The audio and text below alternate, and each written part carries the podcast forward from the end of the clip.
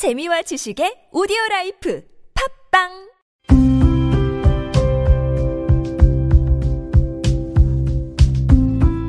칼럼을 읽어드립니다.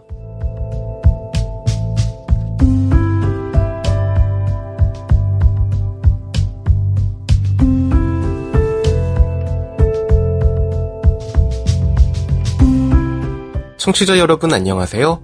12월 27일 일요일 칼럼을 읽어드립니다. 게스터 이호준입니다. 칼럼을 읽어드립니다에서는 여러분과 같이 고민하고 장에게 최신 정보를 담은 글을 골라 전해드리고자 하는데요. 그럼 바로 오늘의 칼럼 만나보시죠.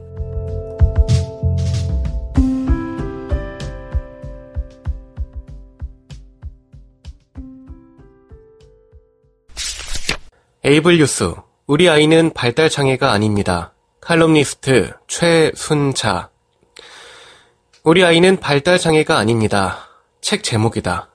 나는 내가 사는 지역 도서관 몇 곳을 순례하며 새로 나온 책을 모아놓은 신간 코너를 자주 애용한다. 이 책도 그렇게 나와 인연이 되었다. 평소 장애, 아동, 발달에 관심이 많은지라 제목이 눈에 띄었다. 저자는 일본 도우쿠대에서 장애과학을 전공한 한창완 박사다. 현재는 시모노세키 시립대학 부총장으로 재직 중이다. 한 박사는 아이들이 때로 발달에 지연이 있거나 지원이 필요한 부분이 있을 수 있다. 그런 아동에게 발달 장애라고 꼬리표를 붙이는 것은 아이들을 위한 일이 아니다. 라고 단호하게 말한다. 그러면서 그는 발달 장애라는 말 대신 인차일드, 포괄적 교육을 필요로 하는 아동으로 부를 것을 제안한다. 나도 전적으로 이 말에 동의한다. 아이들은 발달 단계적으로 신체, 인지, 사회, 정서, 인지 등 영역별로 많은 발달을 보이는 시기다. 아이마다 그래서 발달 속도에서 개인차가 있을 수밖에 없다. 예를 들어 신체 발달 중 대근육 발달로 가능한 이동 능력인 걷기를 살펴보자. 최근 어린아이인 친정 조카의 두 아이를 가까이서 지켜봤다. 두 아이 중 큰아이는 8개월 때 걸었다. 친정에서 아이가 처음 태어나서 온 가족이 데리고 놀면서 걷기 훈련을 시킨 덕분이다. 특히 아이의 외할아버지는 손녀 사랑이 지극해서 매일 아이의 두 손을 붙잡고 서게 한 다음 걷는 연습을 하게 했다. 그런데 둘째 아이는 12개월 돌 때도 잘 걷지 못했다. 일어서서 한 발, 두 발 걷다가 주저앉았다.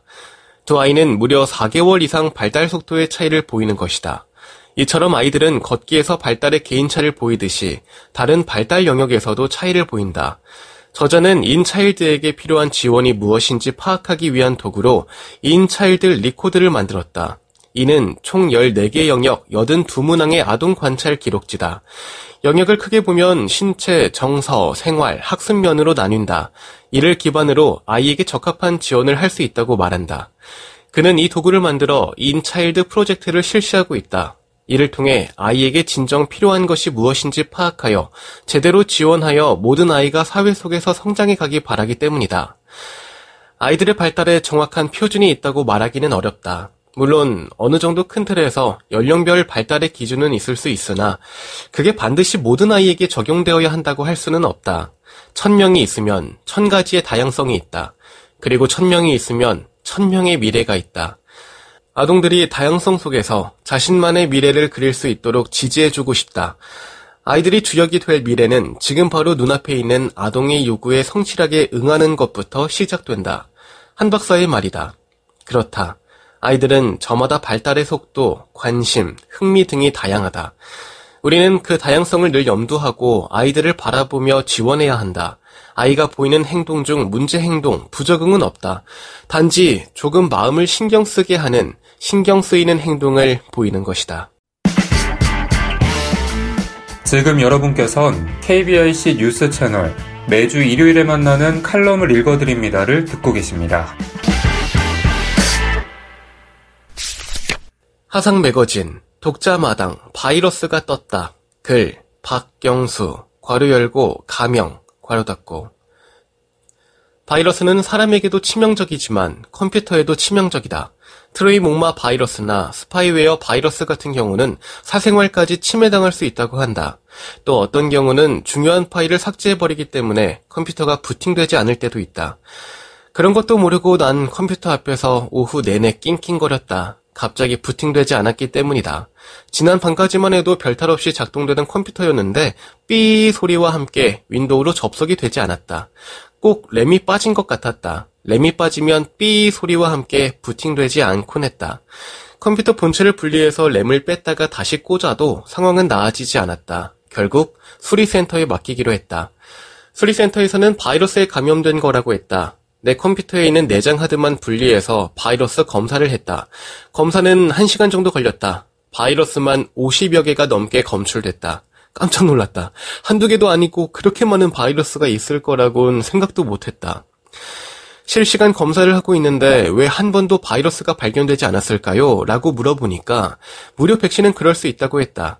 가능하면 정품을 쓰라고 하는데 정품 백신이 한두 푼이어야지 언감 생심이었다. 바이러스가 사라지자 속도가 붙었다. 깨끗해진 만큼 가벼워지는 것 같았다. 그동안 여러 해커가 나의 일상을 지켜보고 있었다는 것은 소름 끼쳤지만 이제는 괜찮을 거라는 생각이 들었다. 그건 큰 오산이었다. 골절로 방금 퇴원했다고 해서 곧바로 골절당하지 말라는 법이 어디 있을까? 언제부턴가 내 컴퓨터 안에 있는 텍스트 파일들이 이상한 외계어로 도배되기 시작했다.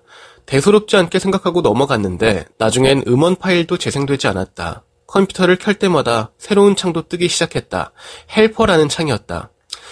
뭘 도와준다는 건지는 모르겠지만 접속해보니 영어로만 도배된 사이트였다. 영어의 알파벳만 봐도 두려운 나로서는 불쾌감만 더해졌다. 이런 창이 왜 뜨는지도 이해가 안 됐고 최근에 잘못 설치한 게 없는지 제어판을 몇 번이나 드나들었는지 모른다. 랜섬웨어 바이러스라는 이름은 그때 처음 알게 됐다. 시각장애인 특수학교에는 컴퓨터를 잘 다루는 학생이 둘 있었는데 그중 한 사람에게 이유를 물었다. 곧바로 랜섬웨어라면서 컴퓨터를 포맷하라고 했다. 모든 파일이 암호화된 상태인데 해커에게 돈을 줘야만 풀 수 있다고도 말했다. 그것도 말이 좋아 푸는 거지. 악질 해커를 만났을 때는 돈만 받고 풀어주지 않거나 일부만 풀어준다고 했다. 중요한 파일이 없으면 포맷하고 프로그램들을 새로 설치하는 게 최선이라는 것이다. 울고 싶었다.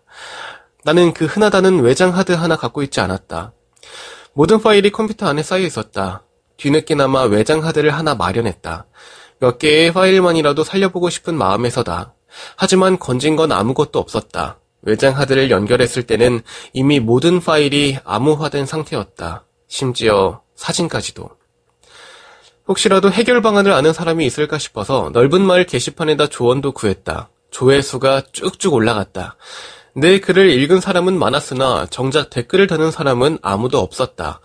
다음 날에서야 댓글 두어 개가 달렸는데 랜섬웨어 경험담이었다. 한 사람은 포맷했다고 했고 다른 한 사람은 시각장애인이라고 호소하니까 돈을 깎아줬다는 것이다. 그런데도 깎아준 액수가 100만 원을 훌쩍 넘는 금액이라서 엄두가 나지 않았다. 도대체 왜 랜섬웨어 바이러스가 걸린 건지 알 수가 없었다. 불과 며칠 전에 바이러스 검사를 끝내지 않았던가. 수리센터에 문의해보니 그것까지는 자기들도 어떻게 할 수가 없다고 했다. 눈물이 났다. 하는 수 없이 포맷했다. 그동안 모은 게임 자료들, 텍스트들, 사진들까지 모두 날아갔다. 다른 건 몰라도 사진을 날려버린 것은 피 맺힌 한이었다. 다른 자료들이야 언젠가는 다시 찾을 수 있다지만 사진은 어디에서 어떻게 찾을 수 있을까? 타임머신을 타지 않는 한 자료를 다시 구한다는 것은 요원한 일이었다. 한 번은 백신 프로그램을 통해서 랜섬웨어 바이러스를 막을 수 있다고 들었다. 프로그램을 설정하면 된다는 거다. 얼추 듣기로는 무척 쉬워 보였다. 그냥 체크박스에 체크 하나 해주고 확인 버튼만 누르면 된다고 했다. 평소 쓰고 있던 백신 프로그램에는 그런 항목이 없어서 시각장애인들이 잘 쓴다는 백신 프로그램을 새롭게 다운받았다. 랜섬웨어 바이러스에 호되게 당한 터라 미리미리 대비하고 싶었다.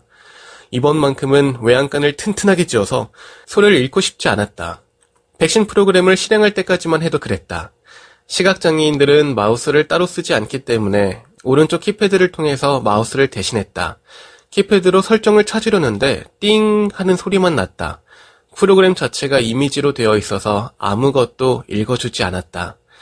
혹시나 하고 평소 쓰던 백신 프로그램을 띄워봤지만 상황은 똑같았다. 그동안 실시간 검사만 했던 터라 예상치 못한 일이었다. 서로 검사한다 하더라도 내 컴퓨터 항목 안에서 팝업 키를 누르면 바이러스 검사하기가 있었다. 그곳에서 엔터만 치면 바이러스를 검사하는데 이런 함정이 있을 거라고는 생각도 못했다. 내가 그동안 무심했구나 싶으면서도 내가 시각장애인임을 다시 한번 새길 수 있었다. 이게 바로 현실이구나 싶은. 동생의 도움으로 설정을 마쳤다. 그렇다 하더라도 방심은 금물. 예전에 악어가 눈을 덮치는 장면을 본 적이 있다. 다큐멘터리였는데 악어는 늪 가장자리에서 죽은 듯이 엎드려 있었다. 누가 가까이 와도 악어는 꿈쩍도 하지 않았다. 누가 경계를 풀고 풀을 마시는 순간 악어는 눈을 덮쳤다. 바이러스도 별반 다르지 않았다. 내가 방심하는 순간에 모든 것을 날려버렸다. 한 방이었다. 바이러스가 복수라면 컴퓨터 안에서 KO를 날릴 기회만 엿보는 유능한 선수로 남을지도 몰랐다. 나는 잼만 막다가 어퍼컷에 당한 비운의 복설할까? 이제라도 방심하지 말자. 바이러스도 내 일상도.